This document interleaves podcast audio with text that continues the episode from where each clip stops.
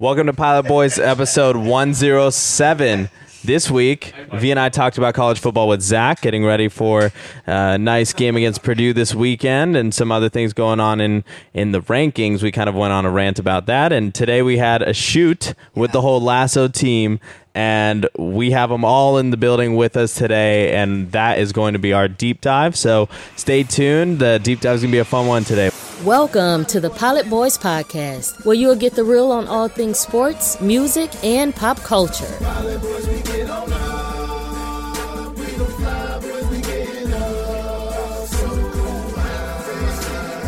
And here are your hosts, Vishwant and Partha. And we're back with another college football sprint. Zach, we had a, a hell of a time beating Nebraska this weekend. We'll get into that and we'll get into more. It's going to be an exciting stretch run for Ohio State. Now it seems like even the Purdue game is going to be more of a challenge than we oh initially oh thought. Right. oh my god! So oh, you just you just can't get an easy week, right? Yeah. After Purdue this weekend, I was shocked, man. Purdue has it in them. They are always a spoiler. Giant killers, man. They they are the giant killers. It's it's. Spoiler maker. I mean, it, like forever. It's like even if they're awful, you're like, mm, I don't know. Number two versus uh, the one in seven Purdue team. I don't know yet. I don't know who's going to win that game. He got a great fan base, man, and I still remember that kicker who kicked that like 60 yard field goal that broke my heart many years ago. Oh yeah, oh yeah. Well, let, let's talk about this Nebraska game. Of course, the Ohio State Twitter verse was up in arms about uh, us playing a team like Nebraska so closely. But if you do actually follow college football and you look beyond Nebraska's record, they have not had a game really that they've been blown out yet this year. No. Um, and it's hard to see progress that's outside of wins and losses. But I see a much better Nebraska team this year than in years past. It's looking more and more like a Nebraska football team. Now, with that said, yeah. it seems like every quarterback that we play and every team with a decent receiver has career days against us and that seems to be a little bit of a problem though. Oh well it's it's a really big problem when you see who's coming into town next weekend um, yeah. because it's it's the best receiver that ohio state's gonna face uh, certainly in the regular season but uh, uh, david bell is i mean he's he's absolutely cleaned house against the number two team and the number three team uh, at that time in the country. And so yeah it's, it's definitely problematic but um, as far as the Nebraska game, I mean, honestly, the, the what really happened was, I mean, CJ Stroud missed a couple throws, which everyone freaks out about. Ryan Day abandoned the run, and he here's why he abandoned the run. And this is going to be the first time I think in the history of our our uh, relationship, V, even pre Partha. You know, you have you have BC and AD. This is pre Partha. This is the first time that that your show is going to come out before my show uh, because I was uh, I took a mental health day on Tuesday. So I will get I'll tell you exactly what happened. Right. Ohio State's offensive line could not adjust their ID system uh, in the run game, right? Which when you run a run play, yep. you have to ID someone, right? That's the, the the there's a number of ways to do it. Ohio State does it two different ways, but either way, you have to ID someone, and that tells everyone else who to block, right? It's hmm. basically like you say, all right, this is the guy that I'm working to. That tells everyone else who they should work to. Well, the problem is those people move, right?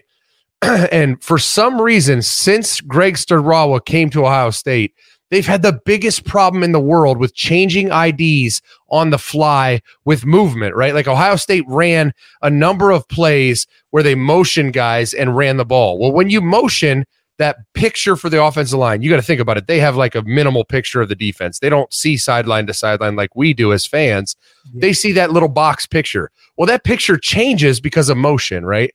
Mm-hmm. And they they screwed it up entirely. We used to have a term for it. It was called ad, where it told the offensive line there's going to be motion. So you think that's the ID, but it's not going to be moral of the story was they couldn't ID anybody right. They were they were IDing backwards when they should have been forwards. It was a nightmare. And so that's they rushed for three yards of carry, couldn't run the ball. And then Ryan, instead of fixing the problem, just was like, eh, fuck it. Let's just throw it 54 times. And it's like, eh, it's not exactly the formula. You don't have uh, even Justin Fields. I mean, CJ is a good player, but he is not a polished vet that is a dominant quarterback. So it was unfortunate offensively. Uh, it didn't work out and they couldn't get it fixed, but they found a way to win a game. And like you said, Nebraska is their average loss right now is five and a half points. Like this is not a team that is a bad three and six or three and seven team. It is a team that just has not found a way to win those games, you know, down the home stretch. That's that's what it is. And that's why Scott Frost just got it. I mean, he he's got retained. He's not going to get fired at 3 and 7 because everyone knows they're on the brink. Like that is a team that's dangerous in a one game scenario. Absolutely. And if you look at Nebraska's losses, I mean, they played tough teams all season. You know, they lost to Oklahoma, they lost to Michigan State, they lost to Michigan, they lost to Ohio State, right? Like these are quality losses. They don't really indicate that this is a true three and seven program. This is oh. a, a a much better team than the record would show. And I think that's the thing with, you know, Ohio State, Twitterverse, the Well, and and you know the other thing is college football is a narrative based world.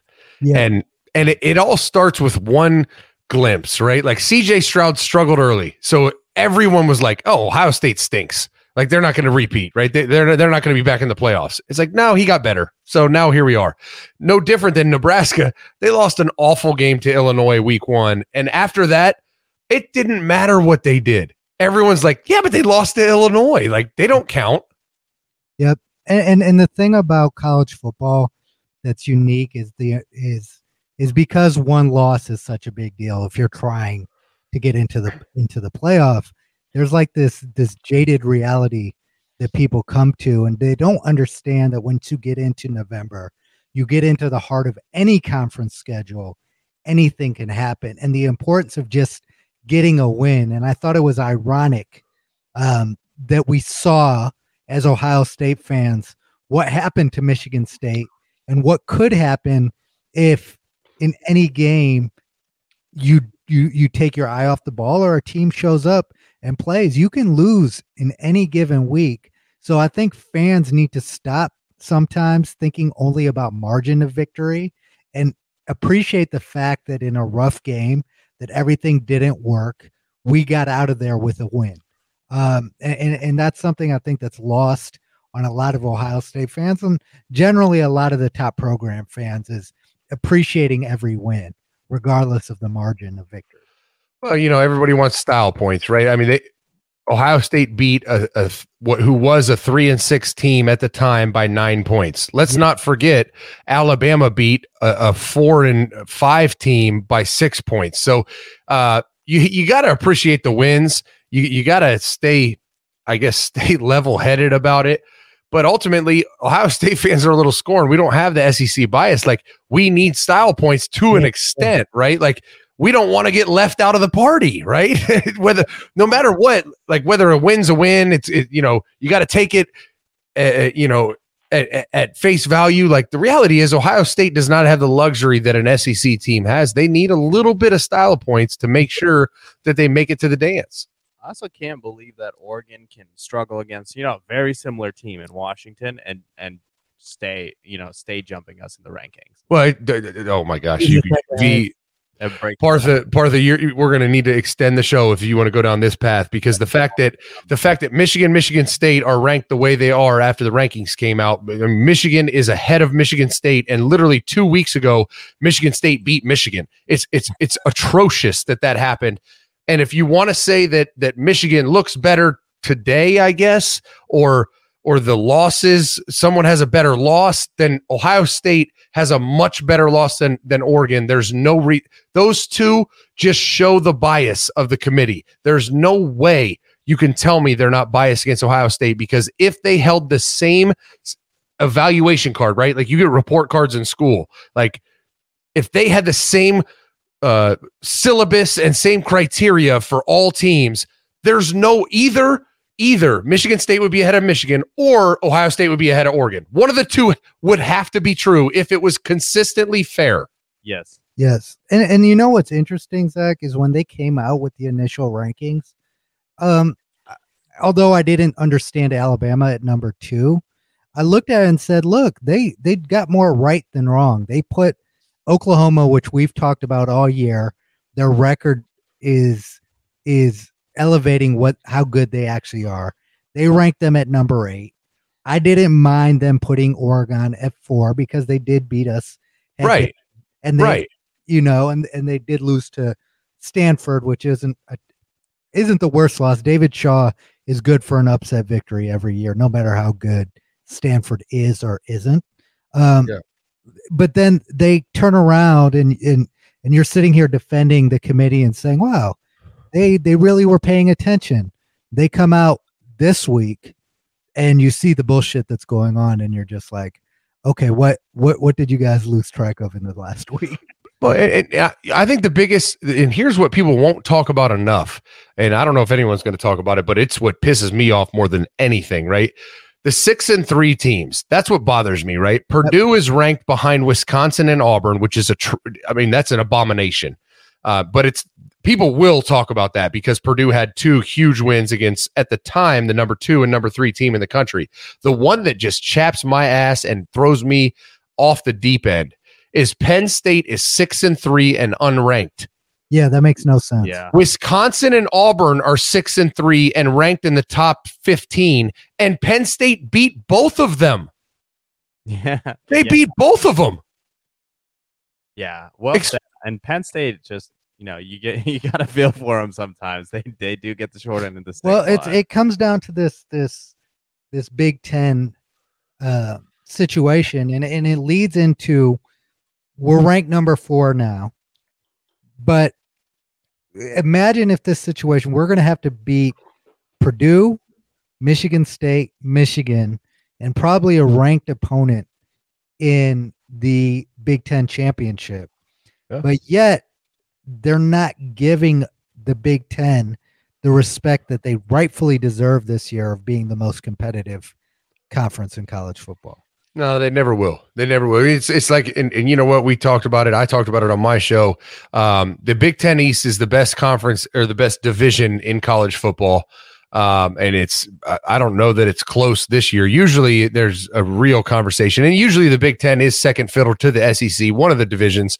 But this year it's not even close. I mean, the Big Ten is the best conference in college football. It just is. I mean, there's no other rhyme or reason or, or way about it. But the the bias is what kills you, right? Is is because ESPN has direct money ties to to the SEC, and so you're going to see that, right? Auburn is going to be ranked ahead of Wisconsin, Purdue, and Penn State, and Penn State beat them. Like Purdue has beaten far better teams than Auburn. Like it- there's just no there's no logical person that could say that Purdue shouldn't be ahead of Auburn or that Penn State shouldn't be ahead of Auburn, other than the fact that Fox gets Big Ten money, ESPN doesn't, and here we are. And and I did it. I don't know if you guys listened to it, but if you didn't, you should.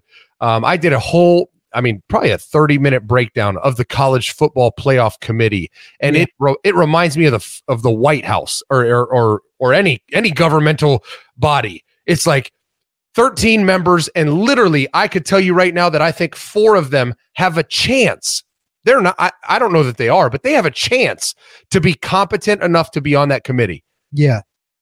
four of 13 v Yeah, no, it's crazy. I, I mean- all, all of these Big Ten teams should be ranked above teams like NC State, Ole Miss, BYU. Are you kidding me? Two loss BYU is 14 above Wisconsin, Purdue, and Iowa. The the only thing that And they're Penn doing, State. the only reason, and this is what they'll counter with is, well, Michigan and Michigan State are ranked six and seven, and it's like yes, but they've earned those rankings with how they've played, right? right like they haven't had bad losses. They've been competitive in every game. And the only thing the committee seems to be getting right is telling Oklahoma to fuck off. You guys aren't good. right. But i i mean i could go on and on. I, I literally you guys struck a nerve. It would be like it would be like partha has his his his board of directors for lasso and he puts a stripper on the, the board and that stripper is going to make decisions for his company like literally impact his company. But you know what? She looks nice at the at the press conference so she's going to be on the board. It's like what no no one would ever do that oh they're doing it in college football idea, Zach. Like, not even joking. an eerily similar idea. yeah, I guess I, I should have researched the the board of, of Lasso before I said that. Wait, you don't you don't have pole assassin on, on on the board, do you? The, the, the stripper with the monkey? Like, I mean, that's that's exactly what it is, and it's crazy how that can determine the outcome of of the entire season for these programs. There's so- billions of dollars, like kids' careers. You think of, uh, I, I, I told you, you don't, don't, don't send me down this black hole. Like uh-huh. Ezekiel Elliott right now is who he is because we made the playoffs and the committee decided to put us in, right? Like if we didn't make that playoff, Cardale Jones is not Cardale Jones. Ezekiel Elliott is not Ezekiel Elliott. Like none of that happens for those kids, and that's what matters, right? That doesn't get drafted as highly as he did. No, I mean, and the kid's life. I'm not saying. I mean, he's obviously going to be still be a good player, but he he probably is not a top five pick. He's probably not, you know, an instant millionaire. Like it's just it's crazy that that a CEO of an energy company is on this board that has no football background, and he has a vote on a, where the team where where a team is ranked. Like who? Why? Yeah, money talks, man. Yeah. Money talks. and, and it's not just the it's not just the money it's just a matter of of like you said um zach is that they're not even it's very clear that they're not even trying to make it look like we're hiring qualified people. So, So you don't have qualified people you say okay this is clearly a racket. Yeah.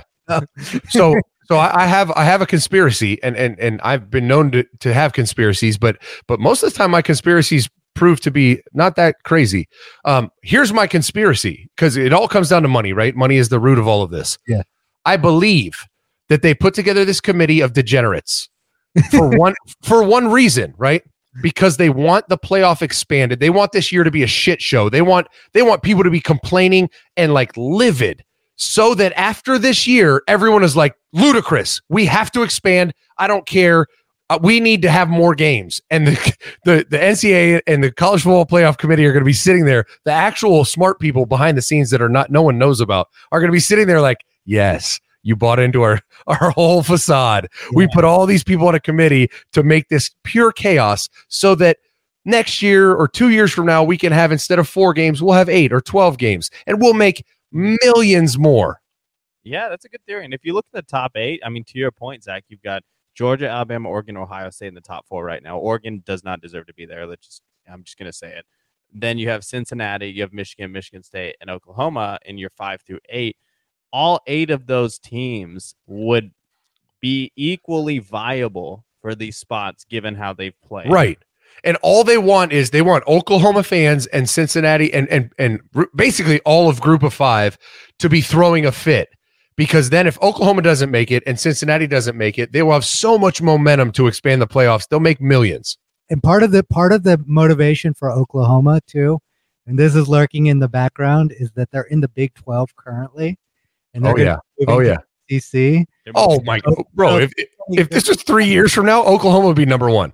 Yeah, they're they're they're shitting on the Big Twelve right now. Oh, Un- for inten- sure. intentionally, um, shitting on them, right? So Yeah. I understand that Oklahoma is not very good, and I would put them in that same position.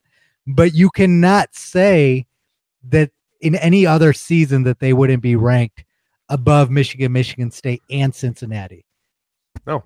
just No, I mean, defeating Yeah. Oklahoma. I mean, this is absolutely true. So eh, I miss the days, and and people hated this and complained about the BCS computer system, but that's way better than the system we have in place now. I, I trust, and I mean, we're, we're talking about some, what's that Will Smith movie, uh, the, the artificial intelligence movie. Uh, I trust computers so much more than people right now. I really do. Like, just put a formula in, punch in, punch in the data and tell me what the computers tell me. Cause I don't trust a soul to tell me what they think.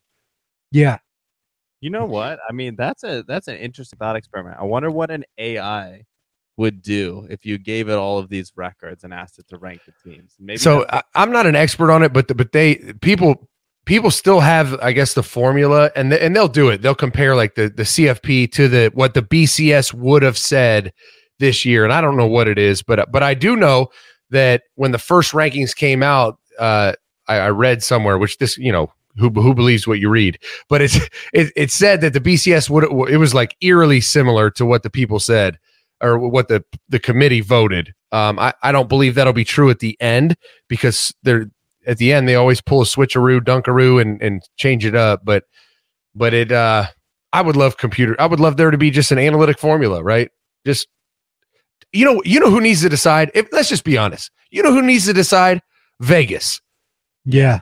Vegas knows more than coaches, players, media. They know more than everyone. They should Just- take the they should take the top top handicappers that that that that work the books for these casinos and and have them be the committee. Well, here's the problem. Probably less, they're probably less crooked than than the NCA people they have on staff. Well, right, but or, or honestly, what they need to do is tell no one. I mean, this needs to be like like the closest secret kept. Like this needs to be like like. I mean, you're talking about like presidential security. Like no one can know about it. Just have the committee go in a room for eight hours, eat ridiculous food, drink, have fun, no conversation. Just enjoy yourself for eight hours so everyone thinks you're working. And literally just take the odds from Vegas and release it. Release it as the rankings. Yo, Zach. By the way, I've got the uh, simulated BCS calculation. You want to hear it? Yeah. So number one, Georgia. Number Yep. two, Alabama. So no change. Number three, Cincinnati. You know, Yep. which I think what we what we would have ranked. Number four, Oklahoma. Number five, Ohio State. Number six, Notre Dame. Number seven, Michigan. Number eight, Michigan State. Number nine, Oregon. Thank you. Number ten, Oklahoma State. And then I There you won't go. go further. Penn State's And I- 21 on that. Just just for your Penn State's what? 21. Yeah, Purdue 24, Wisconsin is 17, Iowa is 14. I'm done. I, I, you already sold me. I'm in. Where, where do I donate to the to to to the fund where we make it the computers that pick? We gotta get we gotta get to a strip club. I think. Yeah, get, we got we got to get pole assassin with her monkey. Yeah, and, and you know what the unfortunate reality in this of this situation is is that Michigan State, Michigan, if all goes well, are probably going to have two losses. A two-loss Michigan and a two-loss Michigan State from the Big 10 versus a two-loss Alabama or any two-loss SEC we will see the differential in the type of bowl games that these programs get and the type of rankings that we'll see uh, change if when these teams have two losses. So I'm I'm going to do a whole show on it after the the conference championships and everything, and I'm going to deep dive into analytics a lot like a lot like Partha just did with the beat. I want computer rankings. I want real analytics. Like I want something that you know fucking Apple does. Right? Apple goes and gets real analytics to make decisions. That's I'm going to go get all of that, and then I'm going to look at where people decided these teams should go because this the bowl games are supposed to be the equalizer, right? Where you really find out because you will never find out. Like Penn State plays Ohio State, Michigan plays Michigan State. Like who, what conference is better? It's like I don't know. They they all every conference cannibalizes themselves. Yeah. The only way to evaluate it, because obviously football is a is a season long sport and there's development that goes on in the season. The only way to evaluate it is bowl games, and if and what ESPN and these these money people do is they create advantageous bowl games for their the teams they let for SEC teams, honestly. But Yeah. yeah, Yep.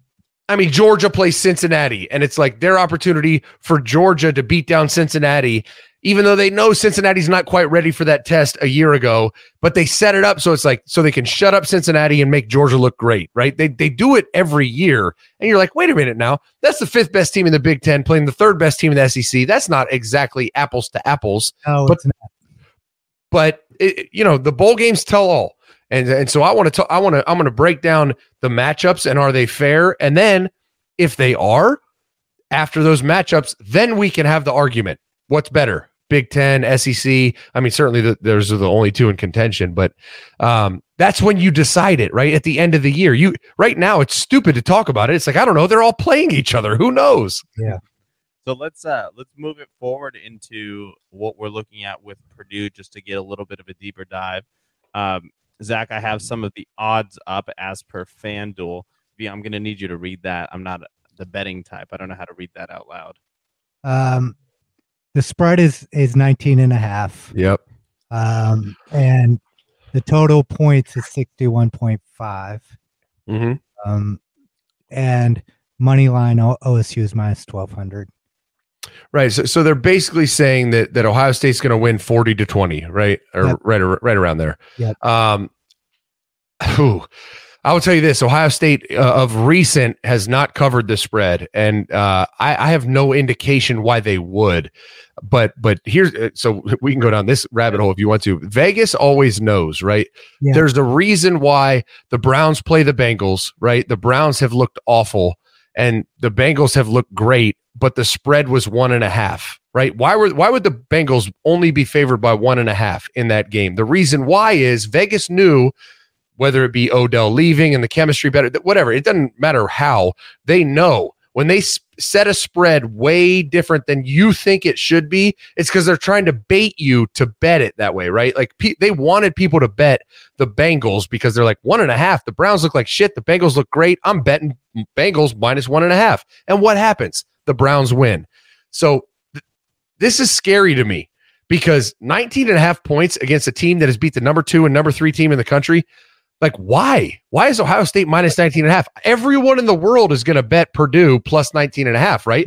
Anybody who knows, right? And that's what point that I was going to make to you, Zach. A lot of casual bettors who don't really know the sport are going to look and say, number number three, Ohio State versus Purdue, 19 and a half points. Okay, I'm going to bet it. That's the way a lot of casual bettors. When you say bet it, what does that mean? They would bet that Ohio State will win by more than yeah, they bet yeah because it's Ohio. But, but I'm going to tell you, V, and don't get me wrong, I'm no gambling expert, but I've obviously we have a I have a whole gambling platform, so I've learned so much. Okay. Ohio State being minus 19 and a half, that's that's yeah. telling me that's telling me that Vegas thinks they're going to win by 21 or more.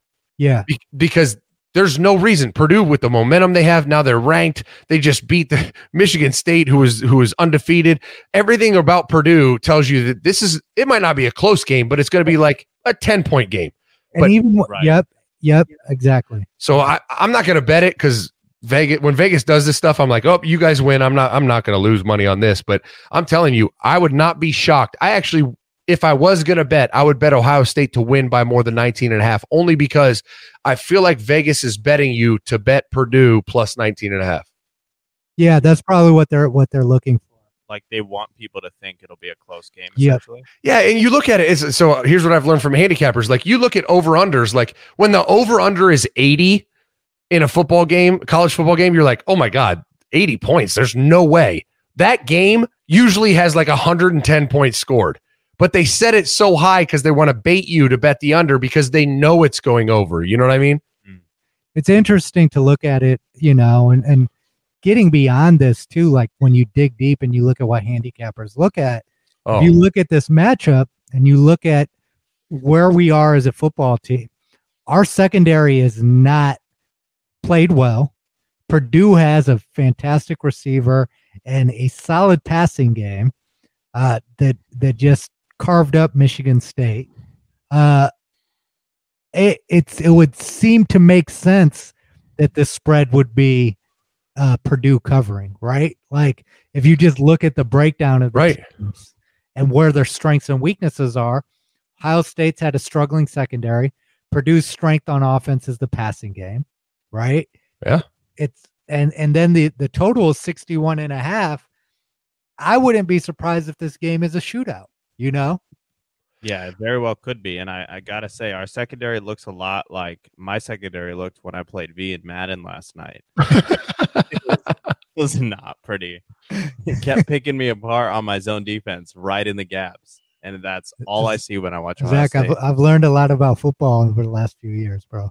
I love it. Like, I love it. Not fair, V. You've been coached up by Zach. I would see his defense and adjust my plays accordingly. You know what's crazy? I'm, not to go on a tangent about Madden, but I play my son Madden, and I know I know football as well as anybody. I think. I mean, maybe, you know, there's certainly people that know it better than me, but I certainly know it better than my 11 year old son. I get livid, livid when I run a play against and I see his defense, I know what it is, and I make the right read, I make the right throw, and and some nonsense happens. Like I, I quit every time. I'm like, no, bro, that's ridiculous. Like I just ran smash against cover two, your corner bit, I threw it, and your outside linebacker made the play on the corner route. Like, are you are you that's never happened in football. And that's the first story we've ever heard.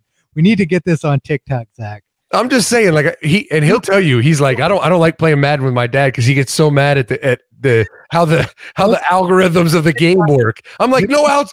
What outside linebacker has broken up a corner route in cover two ever? Never. It's never happened. This is TikTok viral waiting.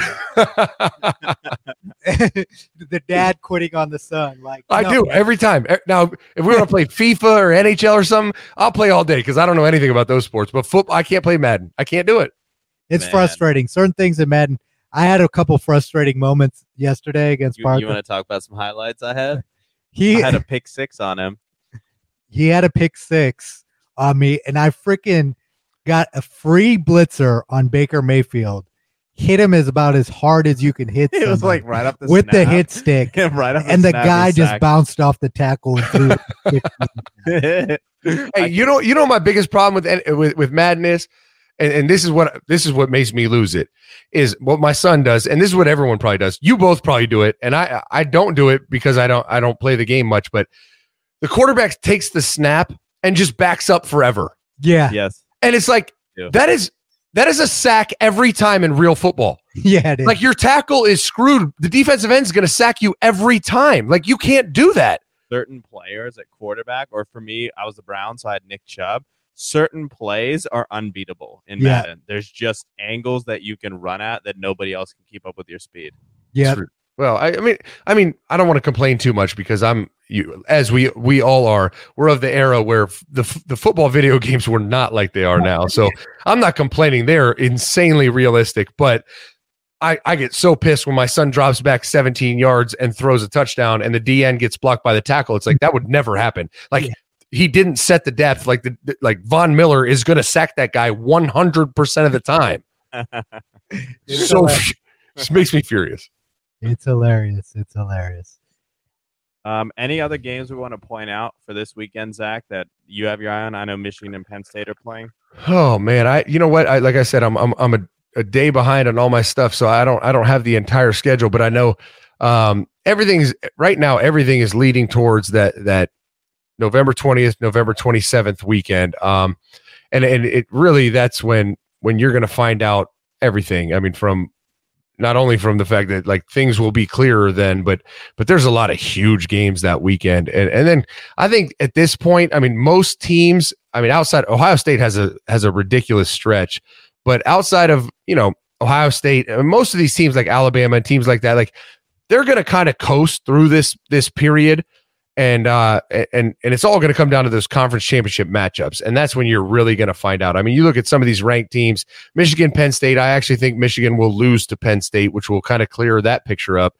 Um, Oklahoma at Baylor, that's that's a legit game. I mean, Baylor's 13 in the country, um, and, and Oklahoma has to, go, has to go on the road. Here, here's the reality. You want to talk about the landscape of college football? I think Oregon Oregon's going to have to play Utah twice. I think they lose at least one of those two games, right? Oklahoma has to play Oklahoma State twice. I think they're going to lose at least one of those two games. Yep. So this picture is going to be so much clearer and so much easier. And right now, all this conversation is just for entertainment because it's going to play out on the field. And we all know it could go sideways, like Alabama could beat Georgia. Uh, those two teams that I talked about, I guess they could win both games, but it's probably going to be pretty crystal clear. And it'll really be, we'll be sitting here like, these are the four teams. Like, let's move on. Well, we what we do know is that if Alabama beats Georgia, they're both going to get in. Oh, that's done. That's done. If Alabama loses to Georgia in the championship, they might still put Alabama in. We know that. yeah, well, that's definitely possible. I will. I will give you one other hot take, and and I'm not calling a win in this game, but I think that Georgia's biggest test to date is this weekend at Tennessee. Tennessee is playing good football. The the quarterback they have there, and they they they obviously they had Joe Milton, the the Michigan transfer. He was awful as as he was at Michigan, and then they made the switch, and the football they're playing right now, the Alabama game was so much closer than the score indicates. And I'm not saying Tennessee is going to win the game, but I think that you're going to learn a lot about Georgia one way or the other, right? They're either going to shut Tennessee down and absolutely dominate, or they're not. And you're going to be like, whoa, wait a minute. Georgia's human. They are not like the Avengers. They're human. It's going to go one of those two ways. They're either the Avengers or they could very easily get toppled. But knowing, I think knowing Georgia, they're in for at least one choke game this season. They're always in for a choke game. maybe every it's season. this. Maybe it's this weekend. But They I- are, and and, and the, the other game that is going to be funny to watch the narrative is is Texas A and M goes to Ole Miss, uh, and two teams ranked where they're at. I, I mean, and like no matter what happens, they're going to champion it as like because I think Ole Miss is. I, I mean, if I was going to pick a ga- pick it, I would pick Ole Miss to win the game at home. Um, I really like Lane Kiffin. I like Matt Corral, and uh, so if Ole Miss wins that game, instead of Texas A&M being legit after beating Auburn, beating Alabama, Texas A&M is better than we thought. It's going to be like, oh my God, Ole Miss is great. Like it's never like, oh, Texas A&M actually sucks. It's Yeah. always, oh no, Ole Miss is great. We were wrong. It wasn't A&M. It's actually Ole Miss who's great. Yeah, and in reality, it's just like all of these teams are just okay. Well, what, what the SEC has is uh, two to three dominant teams, and then everybody else just gets elevated Two. because they're in the SEC. Yeah, you can't say three. They got two. I, I don't even know if two. They have one dominant team and one other team that is relevant in the conversation. Yep. Yeah. Yep. And then you know every every few years Auburn will show up. Every few years LSU will show up, and that's what they have. Yeah. Well, on that note, I think uh, I think I'm excited to watch some Ohio State football this weekend. Go Bucks! Uh, and uh, really interested to see what happens with the Oklahoma game as well as that Michigan Penn State game. Absolutely. It's, it's, it's going to be fun to watch. It's going to be a good weekend of college football, which is what you should have in November, right? Yeah. Absolutely, absolutely. As as always, Zach, thanks for checking in despite the tech, technical difficulties. Yeah, I'm working on it, man. You know, football coach trying to trying to work with computers. It's never a good, good never a good deal. It- you will figure it out like you figure everything else out, brother. So For sure. uh, take care, man. I'm looking forward to the, the the live stream, and we'll talk again next week. Show the Pilot Boys some love by getting some of our exclusive merch at shop.pilotboys.com. You're listening to the Pilot Boys Podcast. Hey, this is Partha. Not only am I a pilot boy, but I'm also the CEO of Lasso. I started Lasso to help people improve their movement on a daily basis. We design and create compression apparel that enables you to move confidently, recover safely, and ultimately be the best version of yourself. We use a patented compression technology that activates key ligaments and tendons to help you improve your proprioception, coordination, and balance on a daily basis. Lasso socks were recently ranked number one by Men's Health because of how much they improve how your body works and the overall comfort, softness, and feel of the product. We're very proud of the Lasso socks, so check them out on our website at lassogear.com or at Lasso Gear. Undo Media is proud to be the production partner for the Pilot Boys. Storytelling is what they do. From video production, podcasting, and consulting, Undo Media's focus is on telling your story. Find out why four Emmys and hundreds of clients will back up why you should contact Undo Media for your next project. Look them up at undomedia.com. Let let's let's let's talk about what um, brought us all together to, today because it's it's interesting seeing this dynamic of people that just came together around a, a brand. Some people at different times, different spaces, um, and kind of building actually building a company, a sock a sock company at that. Um, it's the socks from the feet up um, talking about what it actually takes to build a brand. So many people start brands. Yes, I will. Um, we have a wide range of experiences, talents that are involved. Um, Scott, eh, you have a history of building um, and working with big brands. Um, and, and new brands that are, are creating a culture into into a marketplace. Um, and I think you came on. Uh, when did you come on? like February of 2020 is when we met. Yeah, we met. Parth and I met uh, for lunch. He was in San Diego for an investor meeting. Dude, we were both so dressed up too. We were. We, were. we wanted to impress each other. Yes, we we met uh, for lunch in La Jolla, and uh, I had no idea what to expect. We had a friend in common who introduced us, and we met uh, and had lunch. And it's funny because you know I look back now, and the, and the funny thing is when you're first having that conversation, you're sort of feeling each other out, sizing each other up. What should I say? What should I not say? And uh, it was fun. And within minutes, we were laughing and joking and talking about the business and what we want to do, and um, and just kind of going through the whole process, which was a lot of fun for me.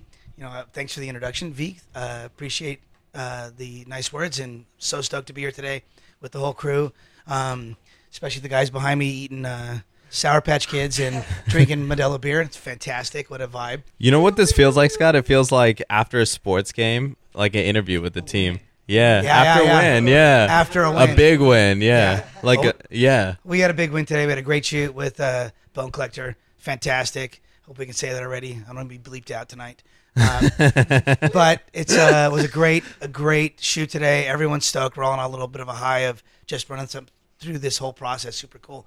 And I think it doesn't get better than this. Um, as V said, I've worked with a bunch of brands, and my passion is to really come back to this size. I like starting from scratch, building kind of fun things from the ground up, because these are the moments when there's you know eight people in a room that we'll remember forever. That's these are the fun times. These are the things that actually you look and you go, that was so awesome. Remember the time after we shot Bone, we all went back to your house. We just chilled for the night, had Jimmy John's, ate Sour Patch Kids, drank Modelo's, and just had a great time. And we'll go, fuck, that was the best time ever.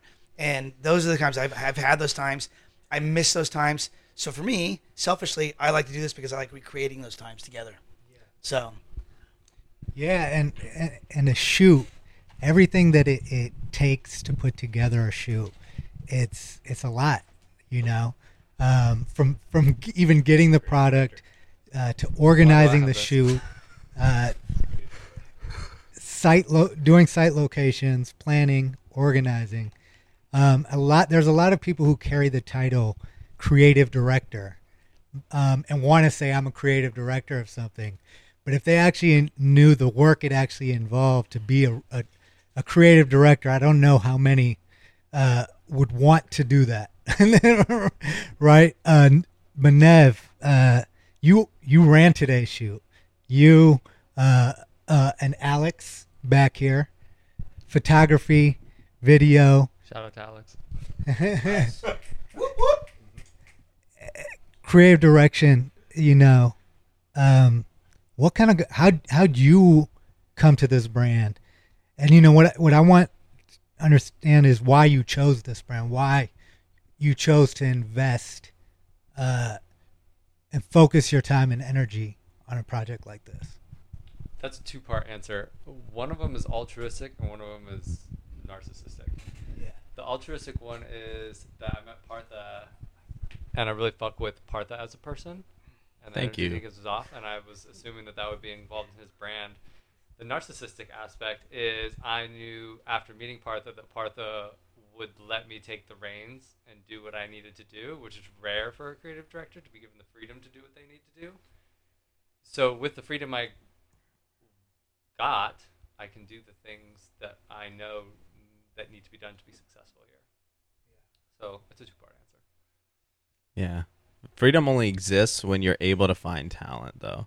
That like doesn't it doesn't happen a lot. Our whole team's like that. We have a lot of autonomy. But it's it's rare to have that many talented people, you know, working for way less than they're worth all the time. Everyone. That's what it is. Like I'll say Good it. pep talk. Good pep talk. Yeah. It's crazy. I mean, I just you just don't usually find people who care about actually what they do. Yeah. You know?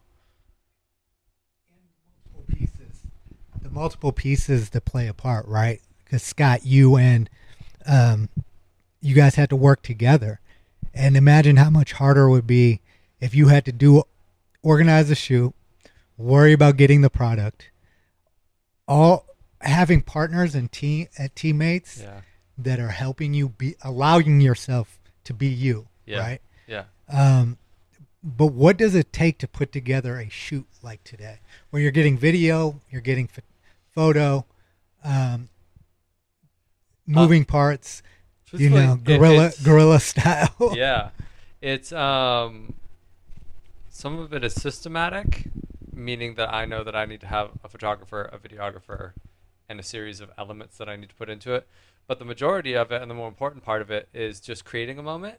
So, for instance, pulling up a white Mercedes onto a basketball court. The number of times you're likely to see a situation like that in your lifetime is very minimal. So if I can make it and I can take a photograph of it, that photograph is going to be impactful because it's not something you see just based on statistics. So just getting that moment and then having someone like Alex who I can just create the moment and just give him time and I know that it's going to be taken care of. Right? Like I don't have to sit there and tell him exactly what to do. I can make the moment and focus on making the moment and then let the other pieces of the program do their piece. Autonomy. Autonomy. Just like you were saying. I think that the uh, th- that's so right, and it's creating a sort of like a mini visual play at the on location that makes it f- photographable and videoable to create that the look and vibe in your field. But if you create the energy and underst- everybody understands what's happening, you get everything happening. Doug just unplugged the AC. Doug, you just killed the AC. We're, we're eight guys in a room, Doug. You just killed the AC. no, that's the pa- the laptop's not as important. oh damn, Doug. Oh, Oh, it's back. yep. We're in there like allow the universe to do what it wants. to. I need to pass that to me. Oh man. So it was a great day. We did a lot, and uh, it's it's you know, as a creative person, I like seeing other creatives just sort of help realize the moment and interpret it and and create cool and fun and amazing stuff. So that's a really good one. I'm gonna pass this back to Alex, get his perspective. But Yeah. my cord's not long enough. You have the long cord. Oh shit. There's no other outlets. It's the old house, Nev. Nev's trying to get his his charger plugged in. It's just the old house. Yeah, there's there's no other outlet. Legitimately. that one's not working behind. No. Alex, how was your flight from Denver? I came from Illinois. Oh yeah. Yeah. How was that? It was late. Cold to hot? It was cold to hot. It felt nice. though. Is it cold at night in LA too? Oh, it's not even close. Wow. Was I was in, I've been in a beanie and like multiple jackets every day this week. Yeah. Yeah. Part, part, Partha says he grew up in Columbus, but I don't believe it. Uh, It's all relative. yeah, but it does get chilly at uh, at night in LA. But Chicago, the wind oh yeah. is, is it's brutal. Oh, it sucks. It's bone chilling. Yeah, and it's November. Bone collector. Bone collector. So how did how did this shoot or this connection um, happen between you and and Nev? How did it happen? And when did you know? Did you have a moment that said, "I finally found someone I can can work with and, and, Uh. and be great with"? Yeah, I think it was after I came out here, because I never know. You know, in Denver, someone's like, "I'm a creative director," and then you go to them and you're like, "Yeah, that's that's something. You're making something, all right." so I was like, I had, I came in with like no expectations. Uh, I didn't, I, I didn't, I didn't look at any of the work. I didn't know. And then when Ryan called me, it was the same thing. Uh, but then when we got here and I was like the stuff he started sending me, I was like, oh fuck! I'm like, this is real shit.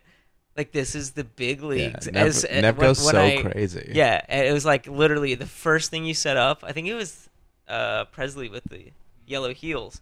Then I was like, oh fuck! I'm like, this is this is like more experience than I've ever shot with. So I was like, fuck, okay.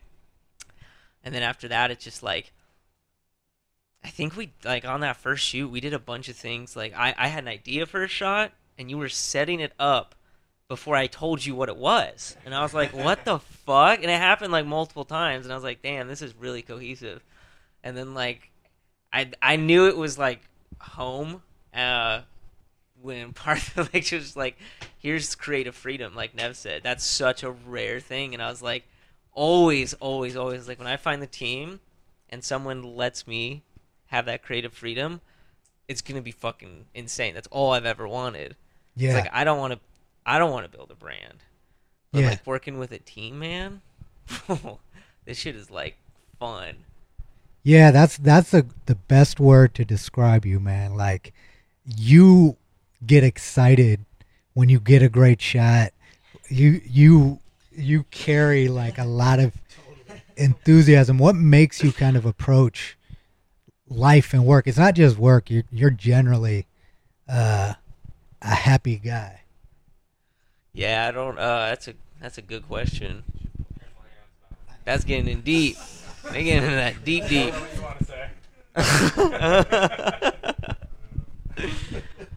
um, I don't. I just.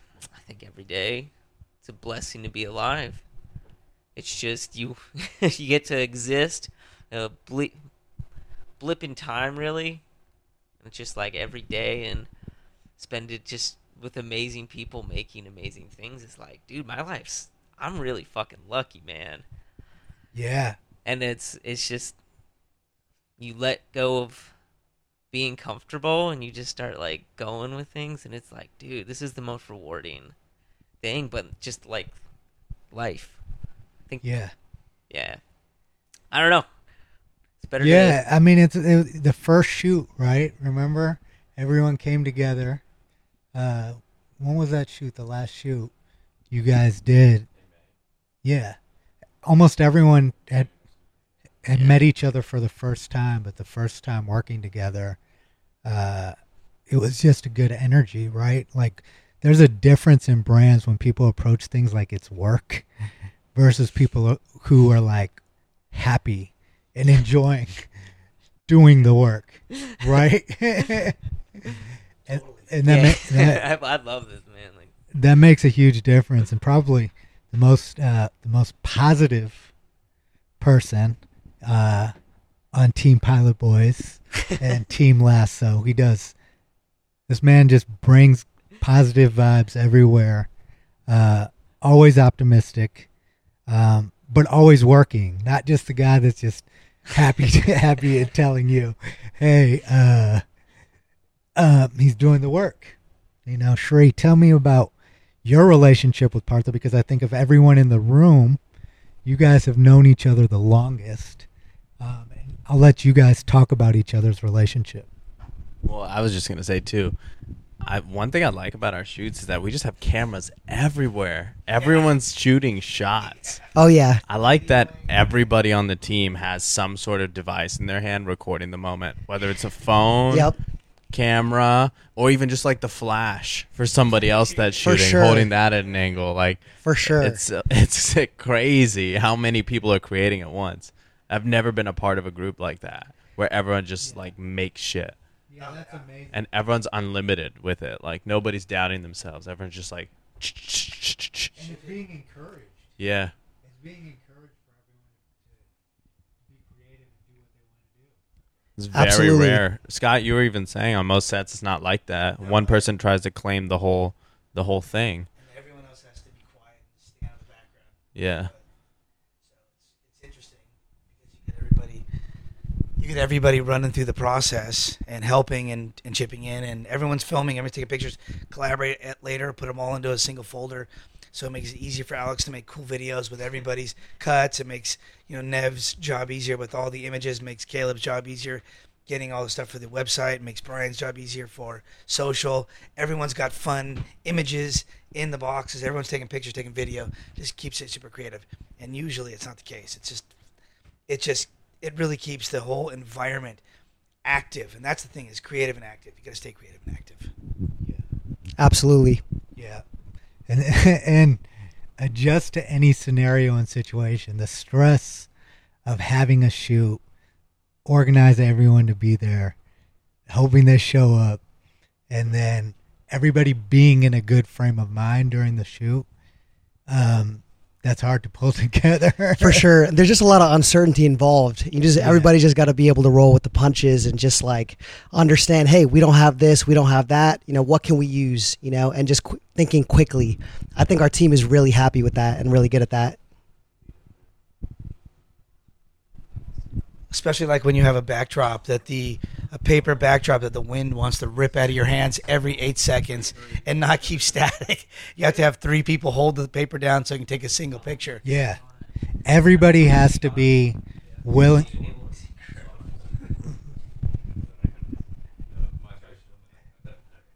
Everybody's uh, kind of got to be MacGyver, right? Mhm.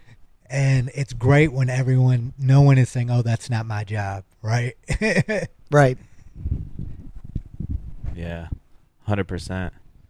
So I've known S- Shri just to jump back to V's other point since he was like five. We did a dance together at an 100%. Indian event on stage in front of hundreds of people. No, we did a dance.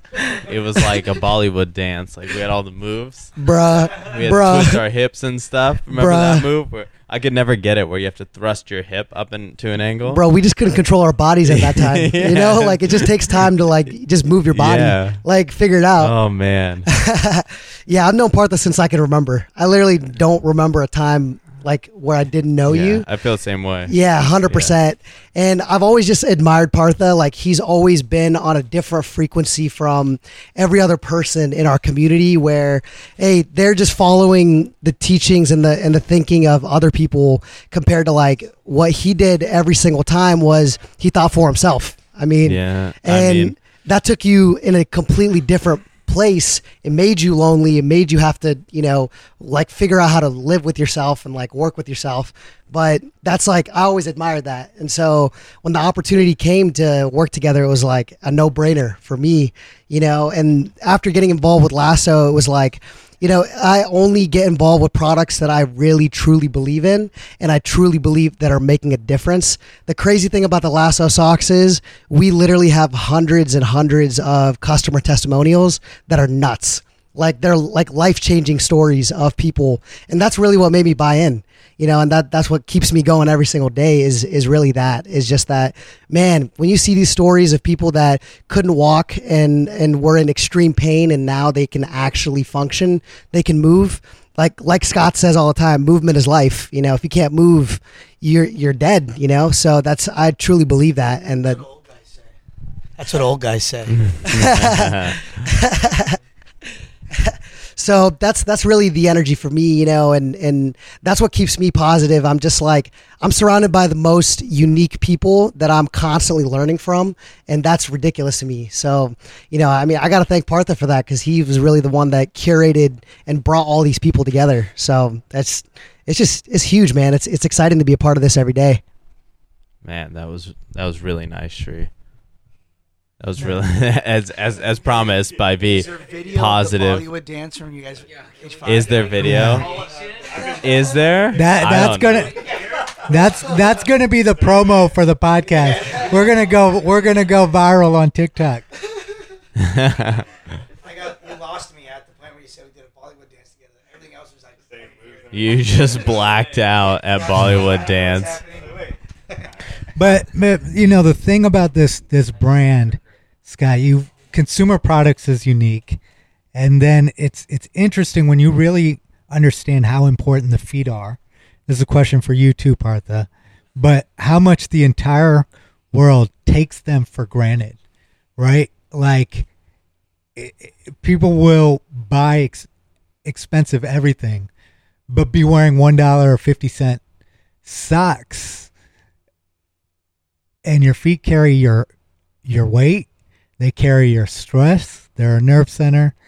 But people just don't seem to uh to get it. How how do you change that that narrative? It's so it's so right there because you figure eighty percent of your body mass is above your calves, and your feet and ankles take the brunt of everything, every movement, every everything you do all day long, and so you you people will spend a ton of money on a shirt or a wallet that really does not help them other than look good versus helping them move better, be better, live longer, be healthier, all the things we you, you should be worried about.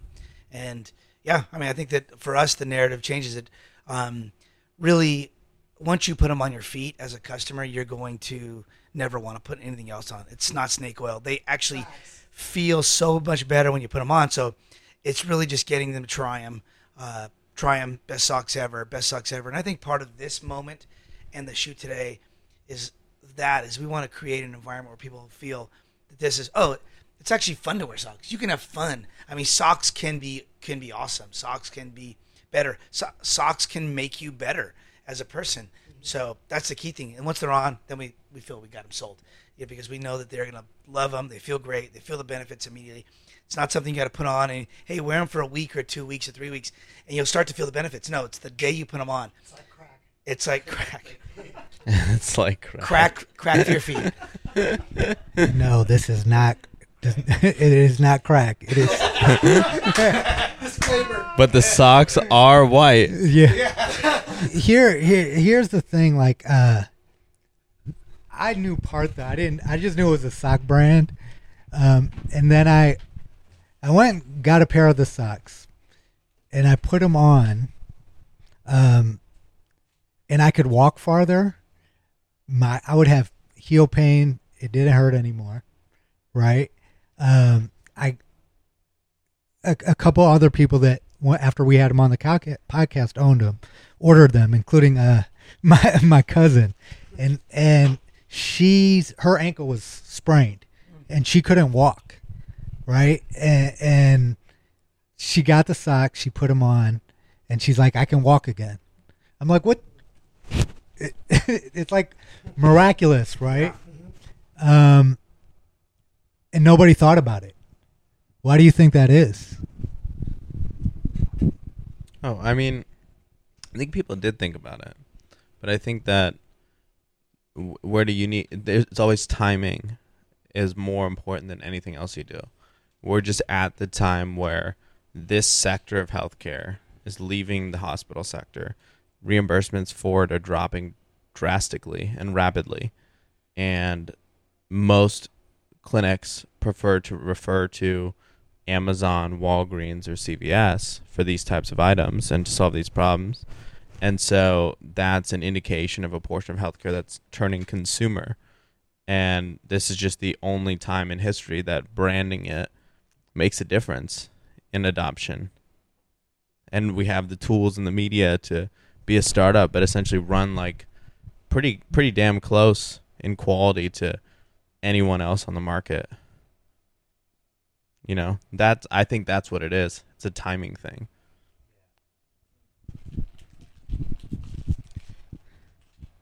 And and Brian. Uh, this is the this is the first time I've met you in person. I feel like I know you through through multiple uh, stand-ups. Same. You know, I know you. you- Sometimes these guys leave you out. I just want you to know.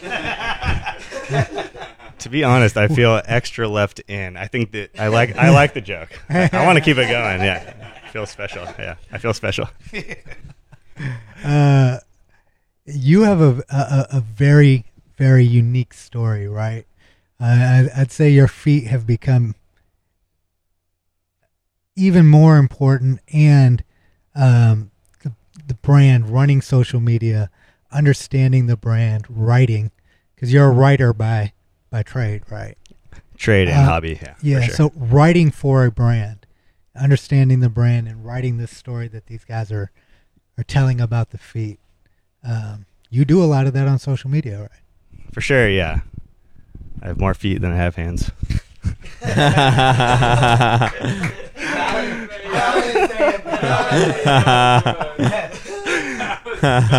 Just had to throw it out there. um, but yeah, yeah. I mean, telling the story, the story was it was it was fairly set in place when I first started. To uh, to speak upon that story is very easy. I, I it's a it's motivating, it's inspiring, it's it's all right up my alley. I think so. Uh, as far as writing, it's it's funny how I feel the same exact way though with how maybe Nev and Alex feel about shooting photos and video where I've I've more or less been able to kind of say what I want and, and kind of make my own voice out of it as well and I have not been told not to yet. So it's so I like it. Like so so it, it all works out, and and you know it. I I enjoy doing it too. So it and it's because it, it's just real. It's honest. So I'm a part of it all. I mean I I do I run. I, I hike. I do this and that. I skate. I, I do all types of stuff that these socks like help me with everything. I mean, it, it's it's great. So I'm not. It's it's easy to it's easy to sell something that you truly believe in all day. I mean, it's it's easy. So And then it's not selling. Exactly. Yeah. Yeah. I'm just I'm just exactly. I'm just I'm just being honest. So Preach. It's just, it's Yeah. believers. Yeah, you're just explaining it. yeah, totally. So Oh man, it's amazing, Caleb. You, Take it. Uh, his name is Doug. Dougie Fresh. Uh, you just love doing everything, don't you, man? Oh, definitely. I'm. Uh, I like to think I'm kind of a jack of all trades here at Lasso. Yeah. Um, came from very different spaces, and Yeah. How about trades? Why don't we call them trades? Yeah. trades. Cool. Trades is good, actually. That's a sick name. That's cool. I like that. so there we go. Birth of another nickname here. So here at Lasso, you guys are witnessing it live. Doug at lassogear.com is now an active email address. So And please send all your fan mail. Lil Shug at lassogear.com. How about Valid Viking? We're, we're getting on that one. We're getting on that one. Wait, is butterfly? Can we can we do can we use butterfly? no, we didn't set it up. We just did What's that look for, bro? I did, I did that while Caleb was doing what we were on the call to do. this is true. This is true. Yeah. What What would you actually say you you do if somebody were to ask you? I uh, What you push pixels around on screens all day. no, I, I, I handle a lot of the, the graphic design and web design for Lasso, and um, like for things today at the shoot, I just was kind of trying to to fill any gaps that were there. Honestly, with you know Nev and Alex really taking lead with the shoot and really handling the creative and just kind of doing a little bit of a mind meld with them and picking up where you know there was gaps in anything and there was some downtime where we're setting up for the next shoot just you know it was really cool picking up with bone collector he was challenging random people in the park to 1v1s and just picking up some some you know b-roll shots of those encounters was really cool you know while the main team was off getting the the next big set piece ready to go that's why you know we've all kind of said here that that Partha is really good being the leader of just kind of letting these things naturally take place and letting us all ex, you know experience the the creative uh, flow throughout the rest of the team. It's it's really I think inspiring because there's obviously a lot of bosses out there that really push down on you. Yeah. and it's really great. That's that's something that's culturally like definitely uh, pushed and, and and part of the like putting together a team of people. How do you like do you when do you know okay this is someone I need on my journey with me? No, you guys have it pretty twisted. I look for the least amount of work I could be doing at any, at any given time. And that for you guys is creative freedom. That for me is my ideal life. So it's a good trade. no, but um, Valid. valid.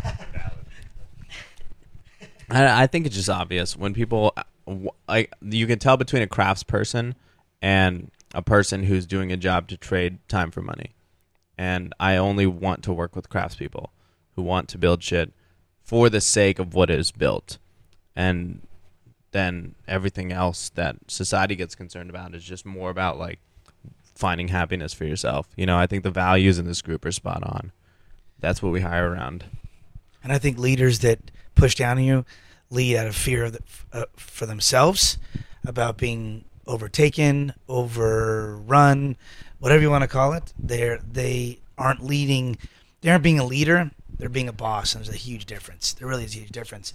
And so I, I think it's critical for for everybody in the organization to uh, to to lead as a you know the way you'd like to be led. You know, really drive the the, the day make sure you're doing what you need to be done. Make sure other people are doing what they're doing. You know, make sure you're filling in where you need to be filling in, and make sure you know we're getting things done. And and you know, uh, you know, five brains, ten brains are better than one brain. And hey, we forgot to to uh, take this shot. Let's get it real quick. Or hey, make sure as we have a regroup, make sure the heels and the socks are right, so we don't miss that. and see it in post and go, oh shit. How do we miss that in post? So, yeah, just yeah. And- And, Doug, you got to do more Photoshop work. And I also just want to add that like I think leaders create more leaders, not followers. And and you know, Scott and Carter and Partha, I think do a really good job of relinquishing power and not holding on to it. It's kind of like you have the responsibility, take it and do it. You know, it's like that's that's kind of how they approach it. So, you know, as somebody that is working in that team, you don't feel restricted, you feel enabled to be like, okay, you know what? I have the power. It's on my shoulders. The team is depending on me. You know, let me get this done you know, like kind of feeling that way. So I just want to say it's a cultural thing for sure.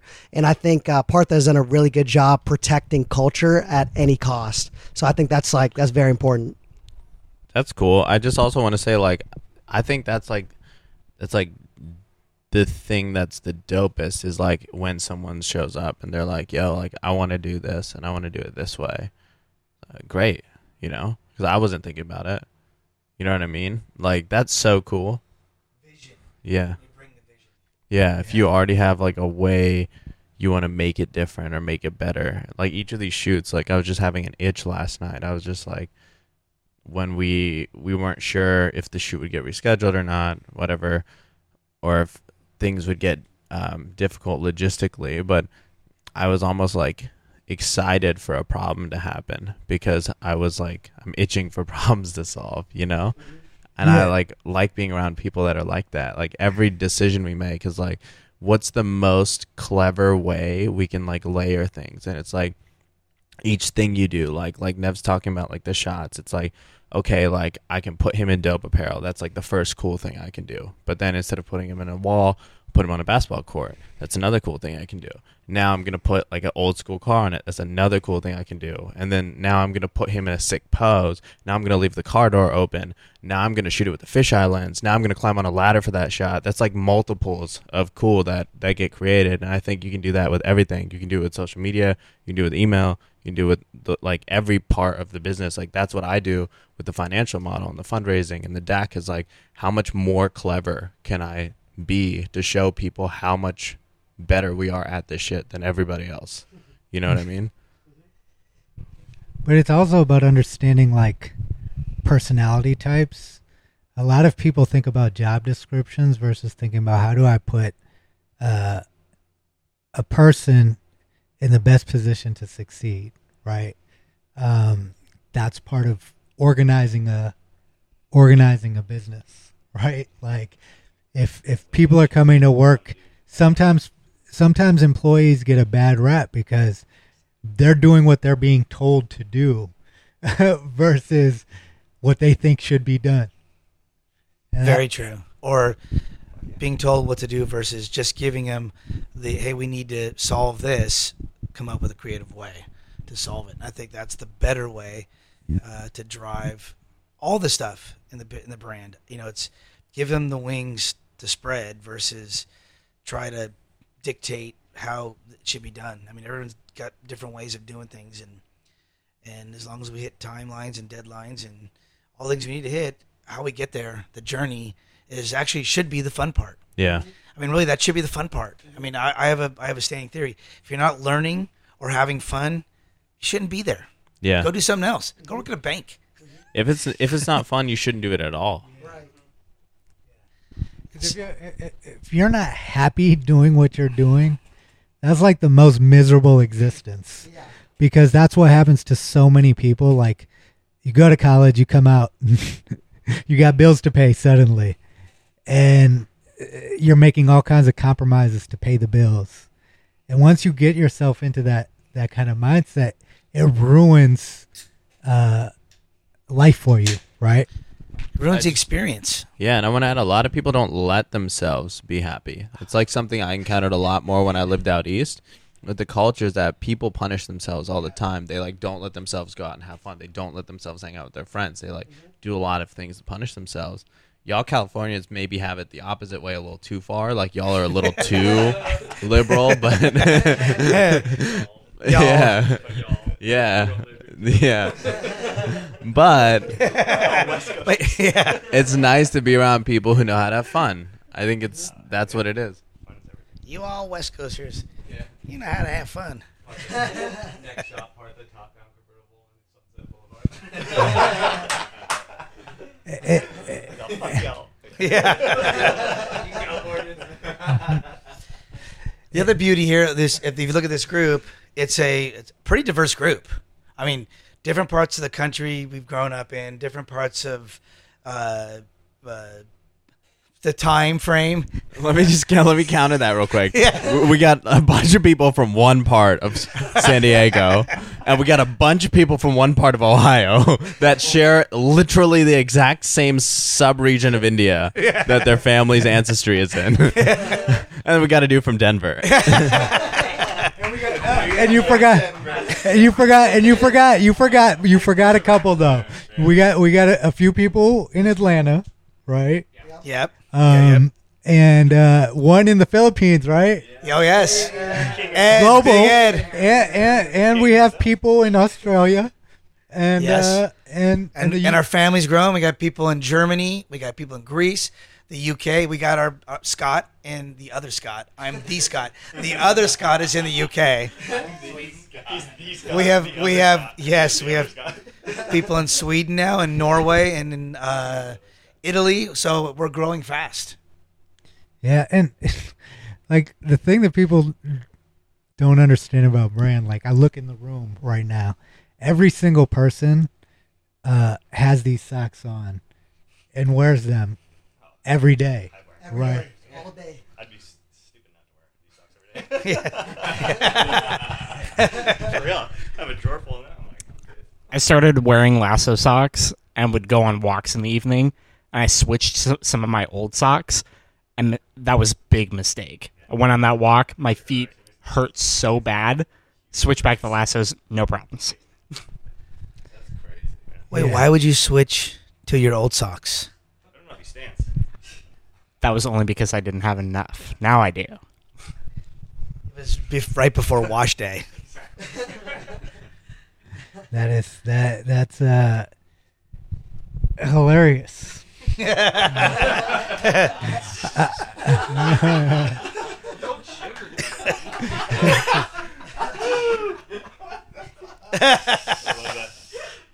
Uh, that was. Let me drop the mic. Yeah.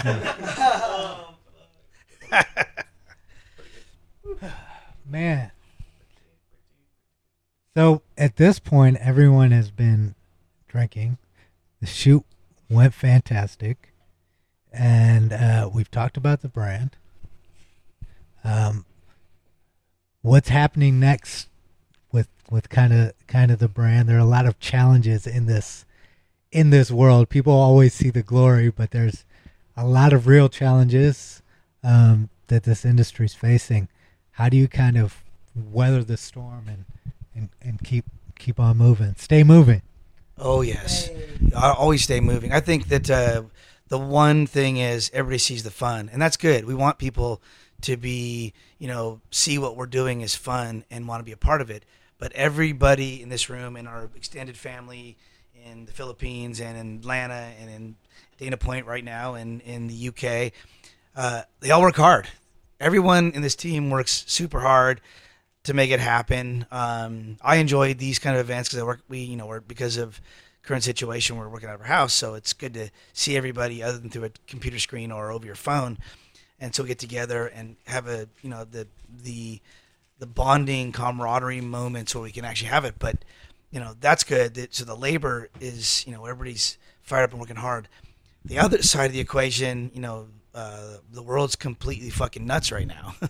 and Oh, we, yeah. you know, our challenge, it seems like we have a new challenge every 30 days, is what we kind of joke about internally. Okay, now what is it? Logistics, manpower, yarn, supply. What is it going to be next? And so I think we've been really good and diligent about doing our best to stay ahead of these or solve for each of these issues because Yeah. they they just keep popping up, and hopefully we, they stop popping up soon.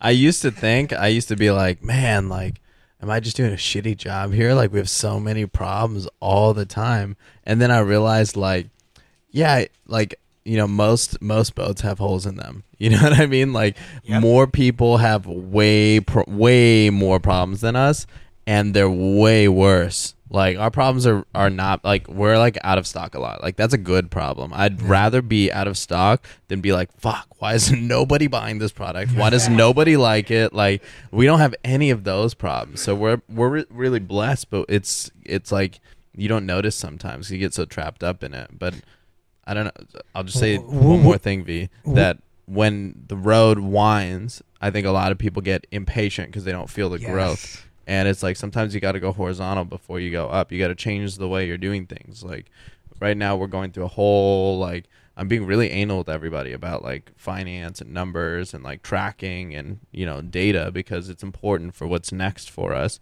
And that was never an emphasis because we just weren't sophisticated enough to be able to handle thinking like that. But it's like now we can push ourselves and reach a new level with this and run this thing like 10 times more effectively than we do with the same amount of manpower to lift up volume and lift up the things we're doing. And it just it just comes down to like understanding our needs as we grow and finding great planning tools. But there's no no restricting factor to us other than ourselves. Like people think about competitors a lot in the marketplace.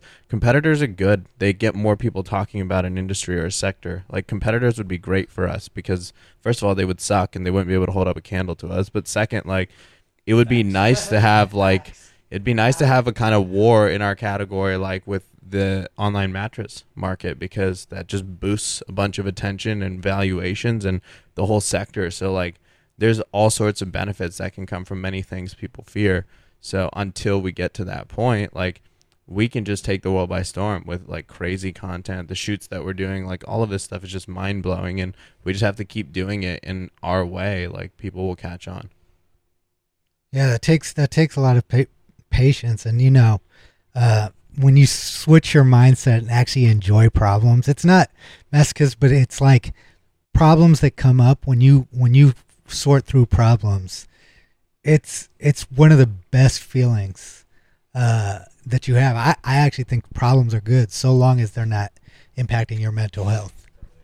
You know, um, and its success is a battle of attrition. Who can put up with the most bullshit, weather the storm, and, and keep going? Right? Yeah. I'm gonna pass it to Shree. Maybe it's not even calling problems; they're just challenges. Hey, life's full of challenges. Businesses are full of challenges. It's really how you you approach them, solve them, and learn from them. And that's, I mean, really, that's all you can ask for. Hey, we did it. We hit it. We hit the wall. How do we get over the wall? What do we use to get over the wall? Let's remember that. So next time we get a wall, we know how to get over it quickly and or around it or however we want to, you know, get or get through it. We just send Carter through it. Yeah, I wanna- Absolutely. I mean, Navy SEALs look more like a ragtag group than they do uniform. You know, companies that look the same often are mentally limited. The people that are the most mentally maximum are all people who were outliers their whole their whole lives. Like that's why the SEALs look how they do. You know. Absolutely. Um, one thing I just wanted to add is is just from like an efficiency perspective. I think problems are great. First of all, I think the biggest way to solve problems is just by communication. That's something that we focused on once we've set up like systems thinking. The next piece is we've just seen big big improvements in efficiency just from increased communication. So, you know, one of the challenges of COVID has just been, you know, having a distributed team and not having a central place where everybody's working out of every single day, you know, which changes the di- the dynamic of the team. So, you know, getting our daily stand-ups in and being able to connect every single day in the morning or just daily, just being able to connect as a team, share energy, talk about what we're going on, that has been huge and we've seen like improvement from that as well. Hundred percent. I think that's it's critical. Uh, uh, One of the best things we did was Partha said, "Hey, I'm going to set up a uh, Google Meets that lasts all day." Now I get annoyed by it because I get a notification that I haven't been able to figure out to turn off every morning at 7 a.m. and I'm like right in the middle of something else, and I go, "Damn thing!" I try, I try to check my phone. Again. I can't turn it off, but all day long we have this Google Meet where anyone can drop in and kind of hang out. And the fun thing is, you know, we'll do a text with a small group and say, "Hey, we got to go for something. Let's all jump in the Google Meet." And we all jump in the or the the office simulator we call it, and hang out and go through a conversation. We've even used it for we were in Vegas uh, for a a, a four a three car uh, video shoot, and we jumped into the office simulator in Google Meets to communicate from car to car, which is amazing. Like real pilots. Yeah, instead instead of having a you know the um, walkie talkies or using our phones direct, we were actually communicating through our Google uh, Meets, and it was a lot of fun. Yeah, it was a lot of fun. But that way, everyone can get in and and see what's going on, and and and sometimes uh, you know Anthony is one of our guys out on the East Coast, and we'll get on a call for an hour, and we'll just actually be working and not saying each other for about 10, 15 minutes, but we're on the you know, screen together, so we're it's like we're in the same room, and just little things like that just helps the sanity, because I think that's the big thing is the sanity. I have done that with a few people as well. I think it's fun. I Yeah, think it's pretty too. funny. Why does it work? It's yeah, I love it. Or or all of a sudden you just sometimes I'll just check it, and if I see people in there, I'm like, oh, they're having a meeting. That's just fun. I feel like I should just pop in. I'm like, ah, who knows how it is. You can whatever. always pop in. Yeah, Yeah. Like what up, guys? And just exit. Unless it's, yeah. just pop in. Yeah, Kramer. I don't. Yeah. If I, I think if someone wanted a private meeting, they would do a private meeting.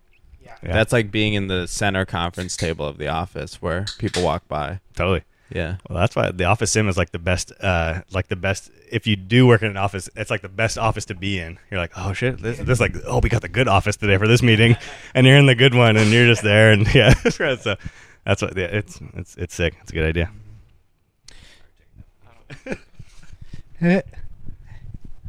um, and I think that's that is a big part of it. I think everybody in this room is comfortable uh, uh, expressing themselves and saying uh, what they need to say, um, and I think that that's a big part of of communication, right? Like not fearing how people are going to feel about about what you say, or if if it's going to lead to problems. Just having open communication like that.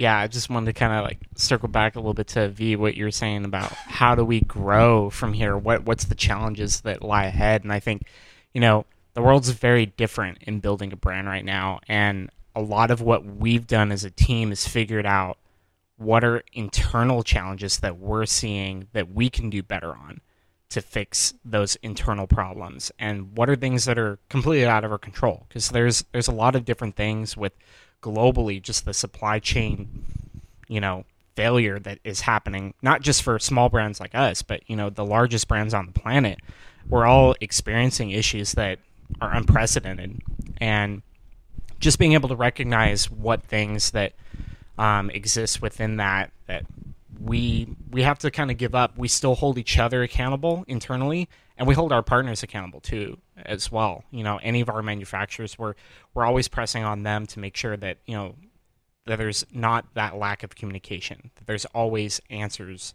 um, about you know updates. Hey, we understand that things are being delayed. When is the next expected deadline for this? Because we're always going to be pushing forward, and I think that's the main thing is that this pandemic has taught us is that if we just keel over dead and say there's nothing we can do, then you're going to fail. The brands that, is, that have succeeded during this time and pushing forward are the ones that are proactive in that.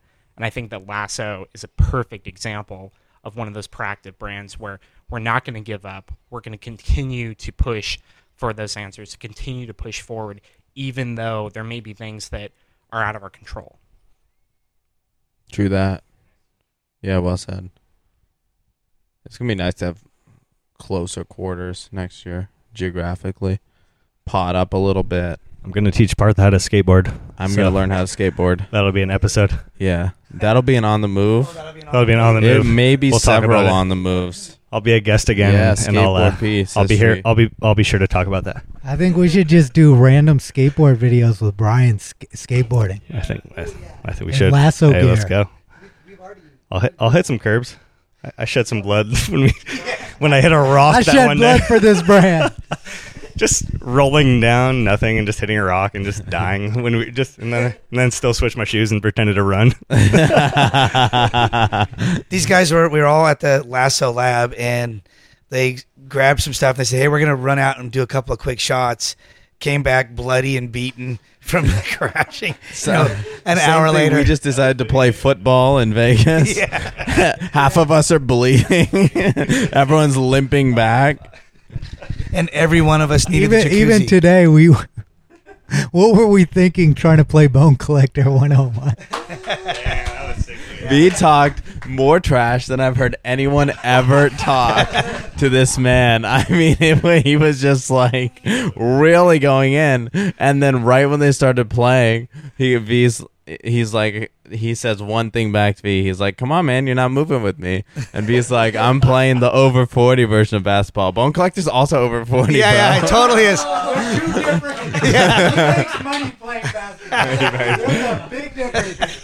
If I, if I was making money playing basketball, I would be I would be on. I would be on. I am, I am too. That's that's amazing. I played him one on one. V and I did equivalent, I think. Yeah. We both lost five to two. Yeah. And then he said, "I don't play defense till four. and I was like, "I do on myself." And you were like, he said he doesn't play defense till four. Just drive to the basket. I was like, I don't think you understand what that requires.